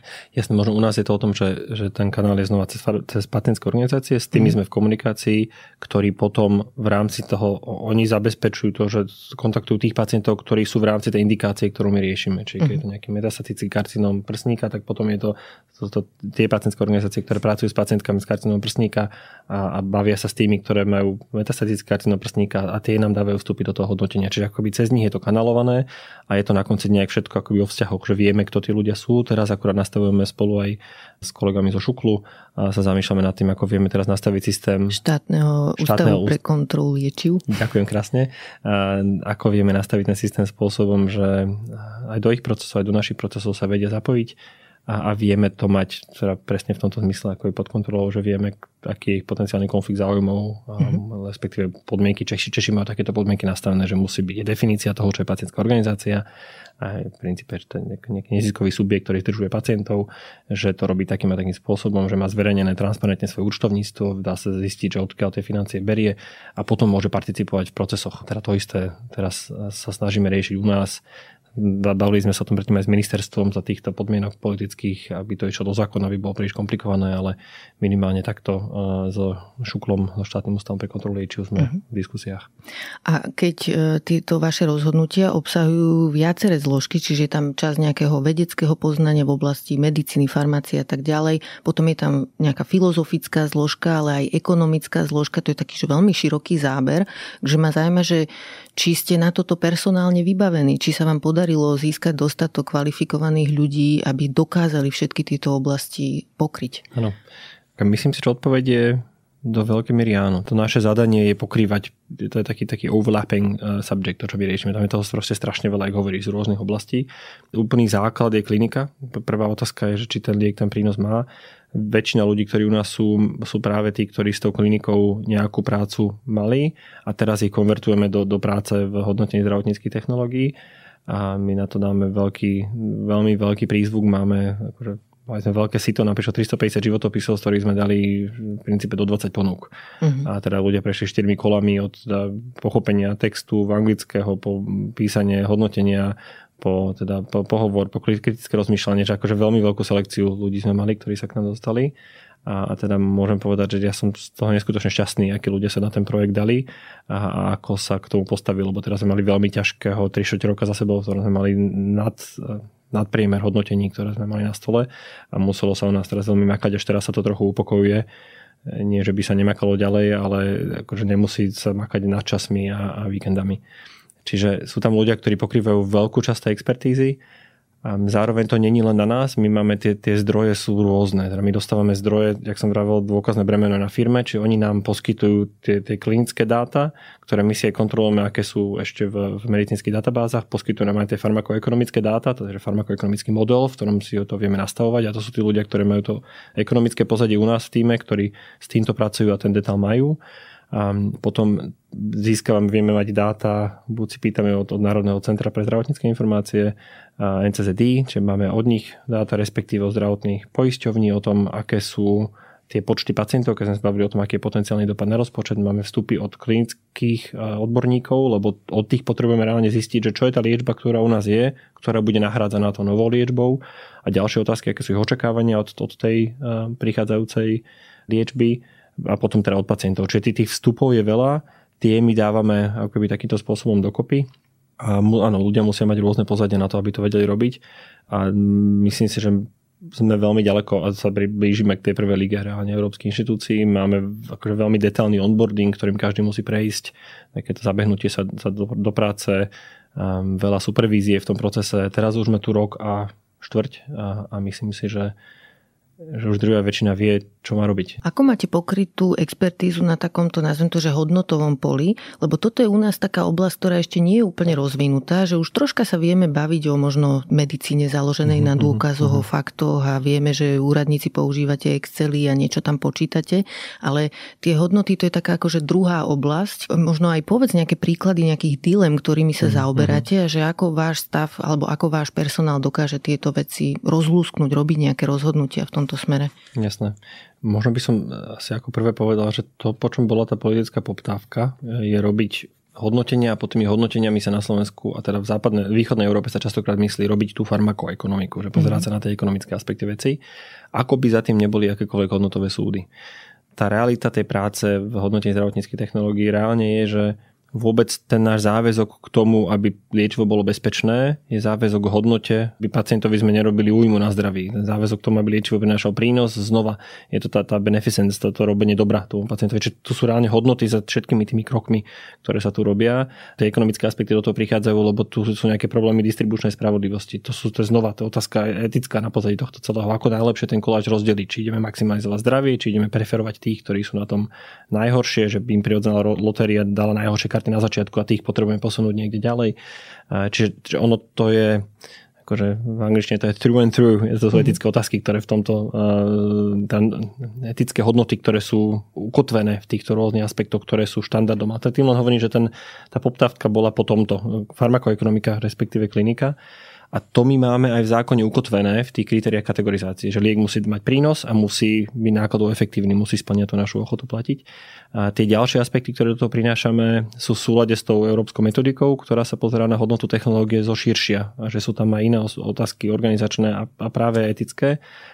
A, tú expertízu v tom máme, teda to je šťastie aj moje pozadie, teda ja som robil veľa v tej otázke distribučnej spravodlivosti, v tej etických otázkach, tie som analyzoval aj pre nemecký IQVIC, teda zase IHT inštitúcia opakovania, rovnako aj pre Rakúsko. A teda tá situácia u nás je, že tým som chcel povedať, že v princípe všetko, čo robíme, má väčší alebo menší uh, nejaký normatívny náboj na pozadí a, a sú niektoré veci, ktoré majú ten, ten normatívny náboj veľký. A to je samozrejme v tej chvíli, ako sa dochádzame ku zraniteľným um, um, pacientom, ktorí sú zraniteľní, napríklad deti. Tak bavíme sa o liečbe spinálnej muskulárnej atrofie u malých detí, tak to už má normatívny náboj proste veľký hneď v sebe. Uh-huh. Či to dáme teraz 2 milióny sem, alebo ich dáme niekde inde. Tá distribučná otázka na pozadí, veľmi taká citlivá otázka, ktorá, ktorú sme mali nedávno na stole, bola v kontexte diskriminácie pri liečbe hepatitidy C vo vzťahu ku drogovo závislým pacientom, tak to bolo hodnotenie, kde sme mali špeciálny fokus aj na tie etické aspekty, lebo tá realita bola, že stav veci aj tlak, ktorý prichádzal z VHO, bolo, že my Slovensko bolo jedna z mála krajín, ktoré stále de facto diskriminoval ľudí, ktorí majú nejakú formu ochorenia, majú nejakú závislosť nemohli mať liečenú inú formu vírusového ochorenia, ktorú ako spoločnosť my zúfalo potrebujeme dostať pod kontrolu. Uh-huh. Boli sme jedna z tých krajín, ktorá toto nerobila a odopierala liečbu týmto pacientom. Uh-huh. Čiže to bolo hodnotenie, v ktorom sme sa pozerali nielen na kliniku farmakoekonomiku a to, čo je to gro, čo, sa, čo je najväčšia poptávka u nás. Lebo, vo... Prečo sme sa na nich dívali ináč na tých ľudí? Že sme vychádzali z toho, že aha, za to si môže, lebo si to Asi. sám navodil? Uh-huh. Čiže a vy ste sa na to potom pozerali tak, že je to človek, má hodnotu pre spoločnosť, jeho život rovnako ako každý iný a zároveň asi je aj rozumné z hľadiska verejnosti nejak preplácať liečbu ochorenia, ktoré je nákazlivé. Ano.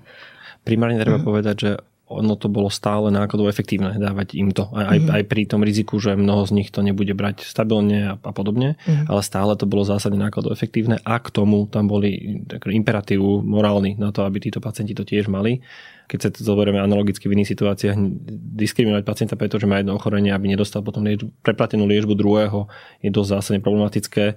Stojí a pada to na tom, či sa pozeráme na drogovú závislosť ako ochorenie, alebo či sa na to pozeráme ako zodpovednosť človeka, čo znova ako keby sa prepája s tým, čo som predtým spomenul, tá otázka pripoistenia, to, za čo sme si my zodpovední, za čo nie sme zodpovední, tak v tom máme také, také, to je taká, taký tenký na ktorom kráčame. A ešte ma zaujíma, že ako si vie spoločnosť utriasť tieto hodnotové veci, že to je niečo, čo sa deje u vás vo vašom týme, že preberáte nejaké zahraničné metodiky, alebo je to aj niečo, o čom by sme mali verejne diskutovať a verejnosť by mala byť nejako zapájana do toho, že ako tie hodnoty vnímame. Uh-huh možno poviem o tom, ako sa to robí v zahraničí. Mm-hmm. Existuje taký pojem, že advisory committee, nejaký poradný orgán, ktoré tieto inštitúcie na hodnote zdravotníckej technológie majú, respektíve v Kanade robia tzv. Že citizens juries, že zoberú občanov a zistia, aký je ich názor na danú problematiku. De facto pomáhajú s tým, aké vzorce nastaviť v týchto hodnotovo problematických situáciách. Mm-hmm. Pri tomto liečive za do okolností, o ktorom sme sa dneska rozprávame, presne v Kanade diskutovali s verejnosťou o tom, že čo robiť v prípade, že, a teda to nie je, že s verejnosťou s celou Kanadou, to je vybraných niekoľko ľudí z rôznych odvetví, randomne vyselektovaných, ktorí potom participujú v tej diskusii, že tak či keď raz dieťa dostane túto liečbu, či môže dostať aj tú ďalšiu nákladnú liečbu, alebo nie. Oni toho uzavreli, že ak raz dostane túto jednorazovú nákladnú, tak potom nemôže mať tú, tú ďalšiu. Mm. A to bolo ako keby záver tejto citizens jury. A teda u nás tohto máme samozrejme strašne málo. Máme tu stále podľa mňa tú, tú paradigmu toho, že človek, ktorý je pri moci, je ten, ktorý prichádza tu na rozhoduje v princípe to, že rozhoduje a že sú to akože, morálne súdy, ktoré on do toho dáva a nepýta sa deliberatívne na to, čo si ako na to spoločnosť reflektuje, tak to je úplne v zátvorke, to proste nikto nerieši, že ja som v pozícii moci, tak tým pádom hovorí mm. ABC. Naša pozícia v tomto je, a my to máme tiež aj v našom zákone, možnosť, a roz, ešte sme sa k tomu nedostali, čo je maslo na našu hlavu, a presne to chceme teraz spraviť ešte v dohľadnej dobe, je vytvoriť si presne takýto poradný orgán, ktorý je nám pri týchto situáciách môže byť relevantný a jeho vstup bude súčasťou jeden z ďalších dátových vstupov do hodnotení. Čiže v zahraničí sa to takýmto spôsobom podchytáva, že, že máme viacej participácie či už teda pacientov, alebo nielen pacientov, aj, aj verejnosti, ktoré samozrejme nie celej verejnosti, lebo to sa veľmi ťaž, ťažko potom selektuje, ale, ale nejako vybrané ako pri súdoch. Proste sa vytvorí porota, tak nejako randomne selektovaná a tí ľudia nám potom pomáhajú, nám teraz rečenie a zahraničí štandardne pomáhajú ľuďom, čo robia našu prácu s tým, aby vedeli rozpoznať alebo byť citliví na to, aké hodnotové súdy tam na pozadí sú a ako sa na to tá daná spoločnosť pozerá. Čo treba zároveň dodať, je také komplikované, lebo to zároveň, keď, keď túto diskusiu máme, tak tým hovoríme, že to, ako sa na to daná spoločnosť v danej chvíli pozerá, je implicitne správne. Mm. Že, čo nie úplne musí platiť. Hej, ako ale... ukazuje aj prípad Editky napríklad, že tam naša morálna intuícia mohla byť v niečom mimo ešte v čase, keď sme nemali tie informácie o, o lieku, o všetkom, že proste ešte aj vtedy sme robili veľmi rýchlo nejaký súd v tej situácii a nevedeli sme o ňom dosť.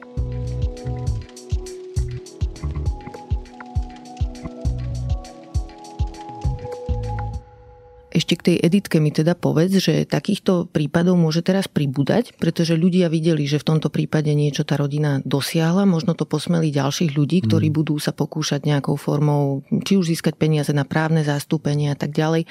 Čo si myslíš, že by sme my ako verejnosť mali robiť teda po tomto celom rozhovore, keď nám zhrnieš možno nejaký, že že čo je podľa teba správne v tej situácii robiť? Lebo časť ľudí cítime tú potrebu byť aktivisticky nejako tej rodine pomôcť a zároveň budú pribúdať e, prípady, v ktorých znova nebudeme mať tie informácie. Čiže čo je vhodné urobiť? Ako...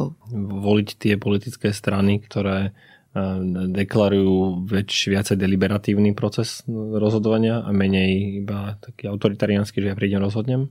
Čiže, čiže ten, ten politický diskurs tam sa potrebuje nejakým spôsobom dostať, to je asi jedna úroveň. Ale to je taký dlhší horizont, toto čo hovorí, že špecificky, že v tej situácii, že rozmýšľam, že či uh-huh. je, lebo neviem si úplne predstaviť, že keď vidíme rodinu, ktorá o niečo žiada na Facebooku, že by sme tak akože zostali chladnými v tej situácii. Čiže čo robia ľudia v Británii alebo v Nemecku, keď nejaká rodina je v takejto núdzi, v takej tiesni? Asi podobne ako u nás. Uh-huh Otázka potom je, že akú rolu v tom má kto. Napríklad no, novinári u nás, akú rolu v tom procese zohrávajú, je dosť zásadné. Myslím si, že to je tento zásadné v našej malej krajine aj pre, fungovanie politického systému, že čo sa zrazu dostane do novín, tak to potom vláda rieši. Čiže myslím si, že veľkú zodpovednosť to majú novinári, ako tie debaty frejmujú, ako ich otvárajú, kam ich vedú, lebo teda implicitne tam toto vedenie vždycky je to vieme v rámci tých, tých rôznych skreslení, že ako sa dá vec komunikovať tak, že je to viacej neutrálne, ako sa dá viacej komunikovať spôsobom, v ktorým človek tláča ten svoj názor do daných článkov. Čiže myslím, že čas toho je Ale aby som to na tú otázku, ešte raz, tvoja otázka priamo je aká? Uh, moja otázka je taká, že vidíme na Facebooku, že nejaká mhm, rodina uh-huh, žiada, alebo teda nalieha a hovorí, že Všeobecná zdravotná poisťovňa urobila niečo problematické. Že či máme tej rodine pomáhať získať tie zdroje, že či je toto pochopiteľný postup uh-huh. a niekto iný má na ňo reagovať alebo sa radšej nemáme zapájať do tých situácií a vyčkávať, že čo povedia, ja neviem, štátne inštitúcie? Um, nechcem asi hneď e, prvoplánu odpovedať, že, že počkať si na to, čo hovoria štátne inštitúcie. Teda na jednej strane áno, že špeciálne ak je to, že je to v procese hodnotenia pri tejto, pri tejto liečbe, tak ak človek v tom chce mať ten detail, lebo tu je ešte otázka na posadí, či v skutočnosti ho ten detail zaujíma. Či ako, ako chce mať, tak si na ňo buď môže počkať, alebo si ho môže nájsť. To nie je až také náročné. A naťukať si do internetu to, toto ochorenie, táto populácia a nejaké formy buď systematic review alebo systematický prehľad literatúry alebo metaanalýza alebo to je dosť zložité, hovorím si. Áno. Ale dobre. A tak, ke, keby človek chcel, tak, tak môže ako keby hľadať tie informácie a, a potom na základe toho vytvoriť si nejaký názor, postoj. Môže počkať na to, čo hovoria, pozrieť sa na to, ako v danej, čo, čo sú tie pozície tých relevantných v danej téme ako sa k tomu vyjadrujú poisťovne, ako sa k tomu vyjadruje ministerstvo. Pravda je, že oni sa k tomu nevyjadrujú až tak veľa. Čiže ako zároveň to je apel na nich, aby v tom boli častokrát jasnejší. My práve šťastie preto chceme sa k tým veciam vyjadrovať, lebo máme za to, že tie verejné inštitúcie veľmi málo v tom komunikujú. Myslím si, že to nie je zase na mieste povedať, že nepomáhať tým, ktorí sú v núdzi. Že v mhm. skutočnosti je to úplne ľudské a je to na mieste pomáhať si vzájomne Otázka je, že či to musí ísť ruka ruke s tým, že pritom nakydáme na to, že ten systém je nefunkčný. Lebo to nie, nie úplne platí, že ten systém pokrýva druhú väčšinu našich potrieb a potreby pokrýva viac menej dobre. A teda potom sú tu isté potreby, ktoré až tak nepokrýva a môže byť na mieste, že toto sú potreby, ktoré si pokrieme ako občania vzájomne a, a vyzbierame si na to peniaze. Treba však potom ale byť ostražitý, lebo v tej chvíli ako niečo ide mimo toho štandardného procesu, tak tam je ako keby väčší priestor na to, že síce na to vyzbierame peniaze, ale v skutočnosti, a to nehovorím, že teraz prípad pri editke, ale pri mnohých iných situáciách, kde sa na niečo vyzbierajú peniaze, lebo, lebo v tej medicíne sa veľa pracuje s nádejou. A mm-hmm. to to, čo zostáva v tej chvíli, ako sa človek dostáva do, do úzkých, tak mu zostáva nádej, že ešte to môže byť nejakým spôsobom lepšie. Tak častokrát tá nádej má naozaj strašne malý prínos, alebo teda toto liečivo, ktoré nádej prináša, môže mať príliš malý prínos vo vzťahu k tým peniazom, ktoré sa do neho dajú. Mm-hmm. A teda treba byť v tom ako keby ostražitý ale to, to, sa, to sa nedá, to na to tak nejaký filtr ako keby aplikovať sa nedá. Podľa mňa určite nebuď, nechcem nabádať, že nepomáhajme si navzájom, podľa mňa to je určite na mieste, ale zároveň buďme si vedomí, do akej miery sú tu verejné autority, ktoré k tomu zaujali nejakú pozíciu ale na to tie autority potrebujú mať dôveru a tu musia vybudovať svoju dôvery hodnosťou, čiže je to ako keby proces, v ktorom sme. A na teraz to je, že pozrime sa, čo je o tom vonku a nie len, že v novinách ale ak hovorí, že to, čo som navrhol, je príliš komplikované. A, nie, tomu to už rozumiem, lebo okay, je to okay. také, že aspoň teda cítime všetci, že nie je to ľahké, nie je to mm. niečo, čo na prvý pohľad dokážeme rozlúsknuť a niekedy chvíľku počkať a čo si si o tom aj prečítať ano. a nereagovať okamžite a neobviňovať, že možno toto je tá najlepšia stratégia, najlepšia z možných, ktoré existujú. Dokonalá nebude. Svet je zložitý, jednoducho. A, asi áno, zároveň je to ten aspekt, že v tej chvíli, ako máme pred sebou fotku konkrétneho človeka, tak, tak byť ako keby na jednej strane človek súcití a to je na mieste, na druhej strane mm-hmm. potrebuje byť ostražitý, lebo nás to dáva do pozície, v ktorej vieme, že toto je isté skreslenie, do ktorého nás to, nás to stiahuje, to nejaká bias, že máme tendenciu chcieť, aby tento príbeh tohto človeka bol, bol pozitívne vyriešený. Mm-hmm. A, ale zároveň sú tu kopy príbehov na pozadí, ktoré by mohli mať podobnú našu pozornosť a nemajú ju, respektíve trošku to vie byť manipulačné. A na to bolo, keď človek je, je trochu manipulovaný, tak by mal byť ostražitý. Ďakujem veľmi pekne za všetky vysvetlenia. Na záver ti položím otázku, ktorú dávam každému, kto príde do tohto podcastu. Máš pre nás nejaký tip na dobrú knihu? Zamýšľal som sa, vedel som, že sa to spýtaš. Zamýšľal som sa nad, otázkou, nad odpovedou. Asi mám, je taká séria, ktorú britské vydavateľstvo Routledge dalo von, volá sa, že The Art of Living, že, že umenie žiť. A je tam mnoho veľmi, veľmi zaujímavých kníh. Sú tam oslovené viacerí mysliteľe, sú také, také krátke niekoľko desiatok, možno 100 stranové knižky, malého formátu od, od otázok ochorenia po smrť, po rôzne témy, ktoré sú životu blízke, rôzne mysliteľia sa nad nimi zamýšľajú. Môj profesor z King's College v Londýne písal jednu na, na krízu stredného veku. Mm-hmm. A to je za mňa jedna skvelá, či to by som asi odporúčal. Ďakujem veľmi pekne, dám ich aj do popisu epizódy. Toto bol Michal Staniak, ďakujem za rozhovor. Ďakujem krásne za pozvanie ešte raz. Ďakujem, že ste počúvali podcast Ľudskosť o vplyve rodiny, spoločnosti a kultúry na mentálne zdravie a teším sa na vás o týždeň. Nová epizóda vychádza každý štvrtok a nájdete ju na podcastových platformách Google, Apple, Spotify alebo aj na stránke sme.sk. Na výrobe tejto epizódy som spolupracovala s Janou Maťkovou a moje meno je Barbara Mareková. Ak mi chcete napísať, budem sa tešiť a moja adresa je ľudskosť zavináč sme.sk. Ak sa vám podcast páči, môžete ho ohodnotiť a svoj komentár môžete pridať aj v podcast podcastovom klube denníka Sme na Facebooku.